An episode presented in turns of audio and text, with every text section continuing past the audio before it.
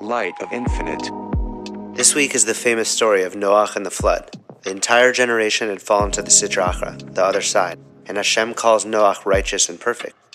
Noach built an ark, and then rain fell for 40 days. Hundreds of days later, after a dove was sent out and returned with an olive branch in its mouth, Noach knew redemption had come, and it was time to fully move forward.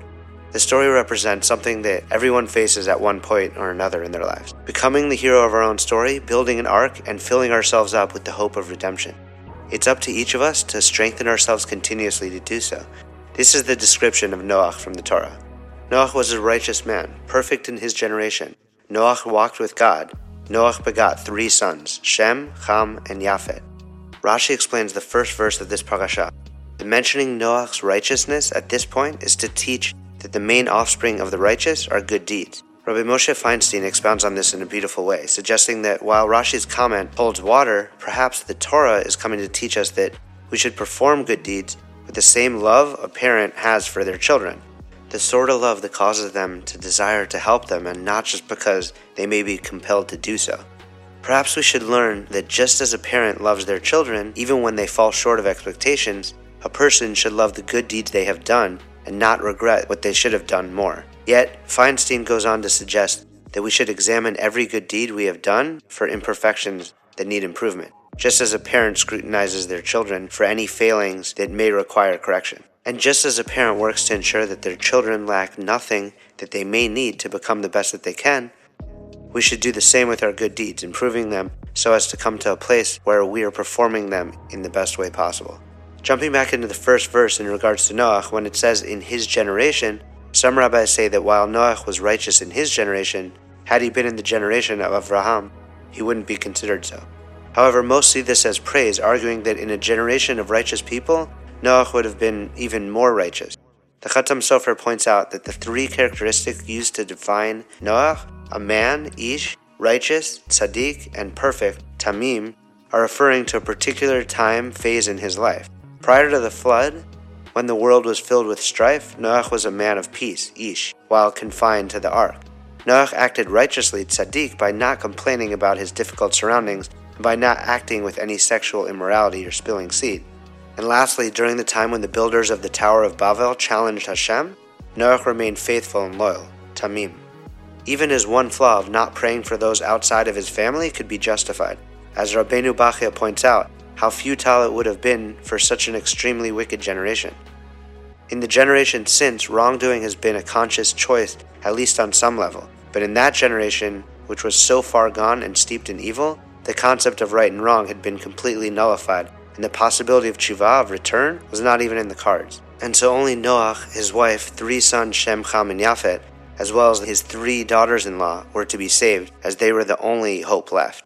It says in Talmud Sanhedrin, the world was created just for me, and Rambam teaches that we are to see every one of our actions as impacting ourselves, our communities, and the world at large. We see this clearly with Noach. Had he not been righteous, we would have no world at all. It was his very actions and those of his family, and how he chose, despite everyone else in his generation, to walk with God, that saved creation as a whole. The Torah says that Noach walked with God, while Avram walked before God. In his generation, Noach walked with God, because he needed the support of his strength. But in regards to Avram, Rashi explains that he would strengthen himself and walk in righteousness on his own. But Ramban points out that Scripture describes Noach as being guiltless and perfect in his righteousness, in order to inform us that he was worthy of being saved from the flood without any punishment whatsoever, since he was wholehearted in his righteousness. Rab Natan of Breslov teaches that Noach symbolizes peace, as his name shares the same root as Nach, rest. Elohim, the holy name of Hashem, refers to Din, judgment. Noach and his name represent the perfect tzaddik in every generation who continuously seeks to mitigate and sweeten the din, the judgment of Hashem. Both tzaddik and mercy are in the following phrase, which means to sweeten judgments. We know that water is fundamental to all life. Our bodies are mostly water, and the brain and heart in particular are composed of 73% water. The same way that tzaddik sweetens din, Water, which is synonymous with life in Torah, has incredible life giving force and healing abilities. Water represents truth in Torah, as we say, Ein Mayim Ela Torah, which means the only water is that of Torah. So while the flood wiping out most of the world sounds incredibly negative, what's the positive that we can take from it? We know that it wiped out evil, but what we might not recognize is the level of holiness that it added to the earth. As King Solomon writes in Mishle, when evil is destroyed, there is joy. We see this from the Haftarah reading, which is read after the parasha every Shabbat. The Haftarah refers to the flood as the waters of Noach. Noach in Hebrew means rest, peace, tranquility, and it's the same with the flood. It brought holiness through blessings, since blessings come with peace. Flood, Mabul, is similar to the Hebrew word for confusion, Bilbul, because confusion in the mind feels like a flood. We need to tap into Emunah, faith, to get closer to clarity and peace. The flood was symbolic of both trouble and tranquility at the same time. While it came through negativity and hardship and destruction, it ultimately raised the earth and humanity. The lesson of Gamzu Latova, this too is for your benefit, is seen through this hardship is often necessary in order for us to reach a higher place, both spiritually and physically. Many of us, while going through something difficult, personally or speaking with someone who is, say the phrase, it's for the best, but we may not really think about what that means or where it comes from. The origin of this phrase is traceable to Rabbi Nachum Ish Gamzu, who is Rabbi Akiva's teacher. Rabbi Nachum got his name Ish Gamzu because he would often repeat this phrase.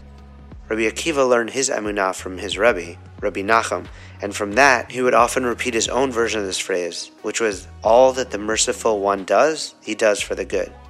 The Talmud records stories where the phrase play out in real life for each of them. With Rabbi Nachum, the story is quite remarkable and miraculous. With Rabbi Akiva, the story is something, if we open our own eyes clearly enough, we see similar things, perhaps to smaller degrees, continue to happen to each of us in our own lives. Talmud Ta'anit relays this story of Rabbi Nachman's journey to Rome as he attempted to persuade the Roman emperor to be more kind to the Jews. He thought it best to bring a gift, a precious box filled with gold and diamonds, special for the emperor. On the way, he needed to stay for a night at an inn.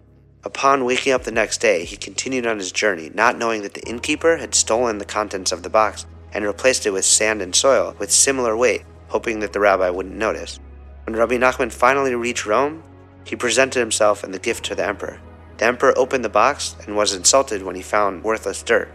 Filled with anger, he reasoned that the rabbi's mocking proved that the Jews did not respect the emperor at all. The emperor immediately threw Rav Nachum into prison to await certain death. Rav Nachum kept to his faith, awaited the trial, and thought to himself, Gamzu Latova, this is also for the good. At the trial, Eliyahu the prophet appeared as one of the emperor's advisors and said, the Jews would certainly not have dared to mock you, and suggested that perhaps it was not ordinary sand and soil, but something more. Eliyahu relayed the story when Avram, the first Jew, had gone to battle with kings and threw sand and soil at them, which God turned into arrows and deadly weapons. Avram won the battle, so maybe this was the same sort of sand and soil. The emperor had been at war for a long time and unable to defeat his enemies, so the possibility of this sounded more precious to him than even gold and diamonds, which he had in abundance. He immediately ordered that this sand and soil be used, and indeed, the miracle happened. The enemies were defeated. The emperor ecstatically ordered that Rab Nachum be free, and not only was the petition of the Jews granted, but they were given many gifts. There's a famous story in Talmud Brachot about when Rabbi Akiva went to a town where he camped out in the woods with his donkey, which he used for travel. He also had his rooster that was his alarm clock and one candle he had on him. While he was in the woods, things started to fall apart. A fox ate his rooster, another animal of prey killed his donkey, and a strong wind blew out his candle. Kiva figured this was God's will, yet still, each time he said, All that the merciful one does is for the good. In the morning, as Rabbi Akiva arrived in the city that he was traveling to, he learned that a group of vicious robbers had passed through the very forest he slept in and attacked the town that night. Rabbi Akiva then realized the violence that would have befallen him had his rooster crowed his candle shone, or his donkey made a noise, they would have surely noticed him. We rarely have perspective in the moments of adversity, but faith is a way to rise above until the time that a wider perspective shows us the good. I met a woman by the name Neely Salem, a good friend of mine now, but when she had originally visited LA, it was to spend time with her family. She had always gone back to Israel where she lives, but for the past couple of months, at this point, she was staying in LA, and Naomi Solomon, wife of the famed Yehuda Solomon of both the Moshav band and the Carlebach Moshav, told Neely, You're going to give a class here in Pico. And I went to the class that week. Neely is a special soul. She brings the amount of enthusiasm one gets when winning a raffle to every moment of her shiur, often beginning or ending it with a song she composed around a biblical theme. One that jumped out at me beyond the thunder and lightning that lit up the Beverly Hills sky as she talked about nature, the flood, and signs from God was something she learned from her rabbi. Rabbi Schloss from the Old City of Jerusalem. He said, You can learn everything you need to know about life and solve any problem from just the first four names of the first four parshiot of the Torah. That is, Breshit, in the beginning, Noach, comfort, relax, Lech Lecha, go forth, go to yourself, and Vaera, and you see. When you get hit with hardships that inevitably befall all of us, in the beginning it will be difficult, just like it was for Noach, and for Rab Nachum, and for Rabbi Akiva. But when you have time to relax and tap into your Amunah, the faith, go inward, as we are all created in the image of Hashem, formed as a reflection of Hashem's attributes and characteristics. So the light, the truth, and answers are within all of us, and it is then that we will see. There's a famous Mishnah in Pirkei Avot, Ethics of Our Fathers, that reads, In a place where there are no men, strive to be a man.